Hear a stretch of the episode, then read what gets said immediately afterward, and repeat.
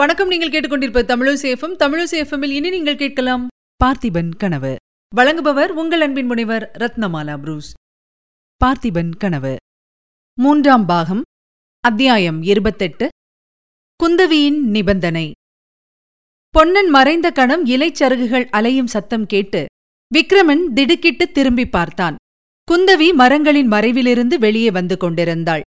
இருவரும் ஒருவரை ஒருவர் பார்த்துக் கொண்டு சற்று நேரம் மௌனமாய் நின்றார்கள். சோழ நாட்டாரின் யோகியதை நன்றாய் தெரிந்து போய்விட்டது.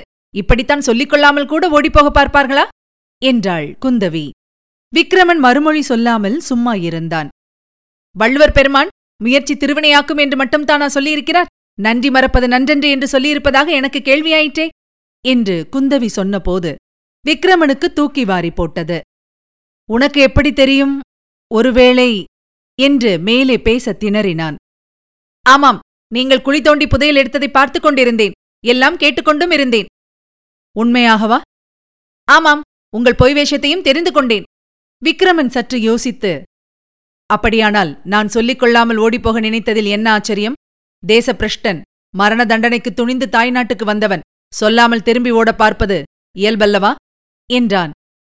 உயிரிழப்பதற்கு பயந்துதானே? ஆமாம் இந்த உயிர் இன்னும் கொஞ்ச காலத்துக்கு எனக்கு தேவையாயிருக்கிறது. என் தந்தைக்கு நான் கொடுத்த வாக்குறுதியை நிறைவேற்றுவதற்கும் இந்த தாய் திருநாட்டுக்கு நான் செய்ய வேண்டிய கடமையை செய்வதற்கும் இந்த உயிர் வேண்டியிருக்கிறது. ஆனால் உங்களுடைய உயிர் இப்போது உங்களுடையதல்லவே? மகேந்திர மண்டபத்தில் அந்த பழைய உயிர் போய்விட்டது. இப்போது இருப்பது நான் கொடுத்த உயிர் அல்லவா இது எனக்கல்லவா சொந்தம்?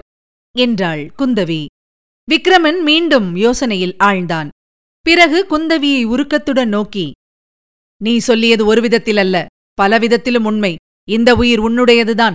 மகேந்திர மண்டபத்தில் நீ என்னை பார்த்து காப்பாற்றியதனால் மட்டுமல்ல மூன்று வருஷத்துக்கு முன்பு காஞ்சியிலும் மாமல்லபுரத்திலும் உன்னை பார்த்தபோதே என் உயிரை உன்னுடையதாக்கிக் கொண்டாய் என்றான்.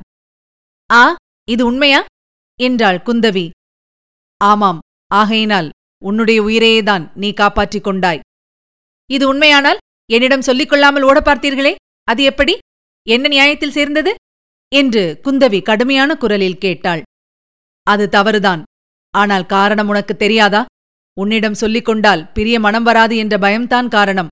நீ விடை கொடுக்காவிட்டால் போக முடியாதே என்ற எண்ணம்தான் காரணம். என்னை பற்றி அவ்வளவு கேவலமாக ஏன் எண்ணினீர்கள்? நீங்கள் போவதை நான் ஏன் தடுக்க வேண்டும்? உங்களுடைய கடமையை செய்வதற்கு நான் ஏன் குறுக்கே நிற்க வேண்டும்? நான் எண்ணியது பிசகு என்று இப்போது தெரிகிறது. உன்னிடம் நான் எல்லாவற்றையும் முதலிலேயே சொல்லியிருக்க வேண்டும். சொல்லி உன்னுடைய உதவியை கோரியிருக்க வேண்டும். மறைக்க முயன்றது பிசகுதான். போனது போகட்டும். இனிமேல் நடக்க வேண்டியதை பேசுவோம். உங்கள் படகோட்டி திரும்பி வரும் வரையில் இங்கே உட்காரலாம். என்றாள் குந்தவி. படகோட்டி என்றதும் விக்ரமன் மனத்தில் ஒரு சந்தேகம் உதித்தது. குந்தவியை சிறிது வியப்புடன் நோக்கினான் இங்கே கட்டியிருந்த படகு எங்கே என்று தெரியுமா? என்று கேட்டான். தெரியும். ஆற்றோடு போய்விட்டது. படகோட்டிக்கு வீண் அலைச்சல்தான் எப்படி போயிற்று? ஒருவேளை நீ ஆம். நான் தான் படகின் முடிச்சை அவிழ்த்து விட்டேன். என்னிடம் சொல்லிக் கொள்ளாமல் போக நினைத்ததற்கு தண்டனை. விக்ரமன் சற்று மௌனமாயிருந்துவிட்டு அதுதான் முன்னமே சொன்னேனே உன்னிடம் சொல்லிக் கொண்டால் பிரிந்து போக மனம் வருமோ என்னவோ என்று பயந்தேன் என்றான். அம்மாதிரியெல்லாம் பயந்து கொண்டிருந்தால் உங்கள் மூதாதையான கரிகாலச் சோழர் தீவாந்திரங்களையெல்லாம் வென்றிருக்க முடியுமா? என்று குந்தவி கேட்டாள்.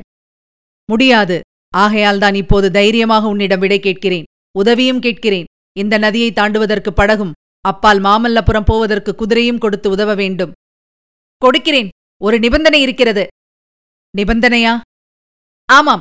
கண்டிப்பான நிபந்தனை. போன தடவையைப் போல் என்னை கரையில் நிறுத்திவிட்டு நீங்கள் கப்பலில் போய்விடக்கூடாது. நீங்கள் போகும் கப்பலில் என்னையும் அழைத்துப் போக வேண்டும். விக்ரமனுக்கு அளவில்லாத திகைப்பு உண்டாயிற்று. குந்தவியின் மெல்லிய கரத்தை பிடித்துக் கொண்டு தழுதழுத்த குரலில் தேவி என்ன சொன்னாய்? என் காதில் விழுந்தது உண்மையா? அவ்வளவு பெரிய அதிர்ஷ்டத்தைப் பெறுவதற்கு நான் என்ன செய்துவிட்டேன்? உலகமெல்லாம் புகழ் பரவிய மகா பல்லவ சக்கரவர்த்தியின் ஏக புதல்வியாகிய நீ இந்த தேச பிரஷ்டனுடன் கூட கடல் கடந்து வருவாயா? என்றான். குந்தவி காவிரியின் பிரவாகத்தை நோக்கிய வண்ணம். உங்களுக்கு என்ன இவ்வளவு சந்தேகம்? பெண் குலத்தைப் பற்றி நீங்கள் இழிவாக நினைக்கிறீர்கள். அதனாலேதான் சந்தேகப்படுகிறீர்கள் என்றாள்.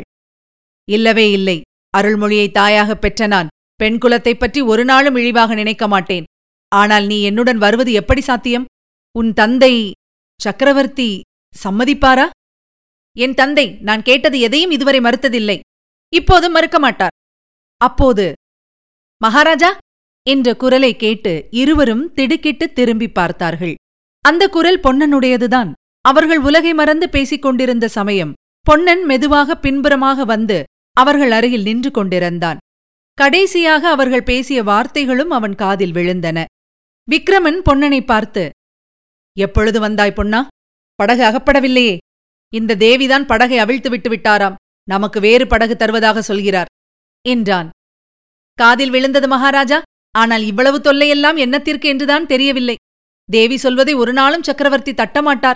தங்களைப் பற்றி ஒரு வார்த்தை சொல்லி குந்தவி வீராவேசத்துடன் எழுந்து பொன்னனுக்கு எதிராக நின்றாள். என்ன சொன்னாய் படகோட்டி? உங்கள் மகாராஜாவை மன்னித்து காப்பாற்றும்படி சக்கரவர்த்தியிடம் நான் சொல்ல வேண்டுமா? ஒரு தடவை அந்த தவறு நான் செய்தேன். இனிமேல் செய்ய மாட்டேன். இவர் தமது கையில் பிடித்த கத்தியின் வலிமையினால் ஒரு ஜான் பூமியை வென்று ராஜாவானால் அந்த ஜான் பூமிக்கு நான் ராணியாயிருப்பேன். இவர் உன்னைப் போல படகோட்டி பிழைத்து ஒரு குடிசையில் என்னை வைத்தால் உன் மனைவி வள்ளியைப் போல் நானும் அந்த குடிசையில் ராணியாயிருப்பேன். இவரை மன்னிக்கும்படியோ இவருக்கு சோழ ராஜ்யத்தை கொடுக்கும்படியோ சக்கரவர்த்தியை ஒரு நாளும் கேட்க மாட்டேன். எனக்காக நான் என் தந்தையிடம் பிச்சை கேட்பேன். ஆனால் இவருக்காக எதுவும் கேட்டு இவருடைய வீரத்துக்கு மாசு உண்டாக்க மாட்டேன் என்றாள். பொன்னன் தேவி என்று ஏதோ சொல்ல ஆரம்பித்தான். அவனை பேச விடாமல் குந்தவி மீண்டும் ஆம் இன்றைய தினம் இவருடைய வேஷம் வெளிப்பட்டு இவருக்கு மரண தண்டனை அளிக்கப்பட்டாலும் நான் உயிர் பிச்சை கேட்க மாட்டேன். தண்டனையை நிறைவேற்றுவதற்கு முன்னால் என்னை இவருக்கு மனம் புரிவிக்க வேண்டுமென்று மட்டும் வரம் கேட்பேன் என்றாள். தேவி தாங்கள் அவ்விதம் வரம் கேட்க வேண்டி வருமென்றே தோன்றுகிறது. அதோ பாருங்கள் படகுகளில் வீரர்கள் வருவதே? என்றான் பொன்னன். விக்ரமனும் குந்தவியும் துணுக்கமடைந்தவர்களாக பொன்னன் கை காட்டிய திசையை நோக்கினார்கள்.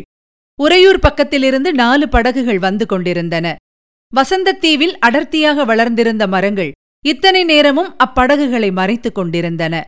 இப்போதுதான் அவை ஒரு முடுக்கத்தில் திரும்பி அவர்களுடைய கண்ணுக்கு தெரிந்தன. படகுகளில் பொன்னன் சொன்னபடியே வேல் தாங்கிய வீரர்கள் கும்பலாயிருந்தார்கள். படகுகள் கணத்துக்கு கணம் கரையை நெருங்கி வந்து கொண்டிருந்தன. இதுவரை நீங்கள் கேட்டது அமரர் கல்கையின் பார்த்திபன் கனவு. வழங்கியவர் உங்கள் அன்பின் முனைவர் ரத்னமாலா புரூஸ். மீண்டும் அடுத்த அத்தியாயத்தில் சந்திக்கலாம். இணைந்திருங்கள் மகிழ்ந்திருங்கள். இது உங்கள் தமிழோசி எஃப்எம். இது எட்டு திக்கும் எதிரொலை கட்டம்